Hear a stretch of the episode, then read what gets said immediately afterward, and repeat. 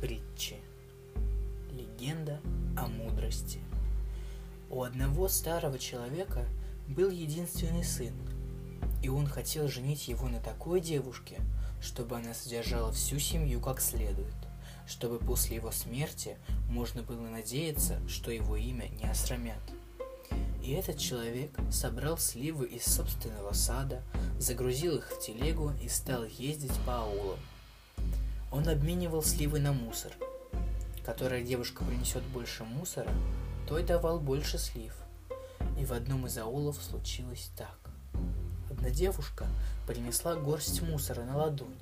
Старик спросил, почему ты так мало принесла? Я за него и одну сливу не дам. Девушка ответила, у меня дома нет мусора, а этот мусор мне дала соседка за то, что я помогла ей убраться. Старик мигнул и дал девушке горсть слив и поплелся домой. А на следующий день он приехал сватать эту девушку. Свадьбу сыграли очень пышную. Почему? Ну, об этом вы уж сами догадываетесь. А мне пора заканчивать свой рассказ. Только не думайте, что это был вымысел. Так оно и было много лет назад.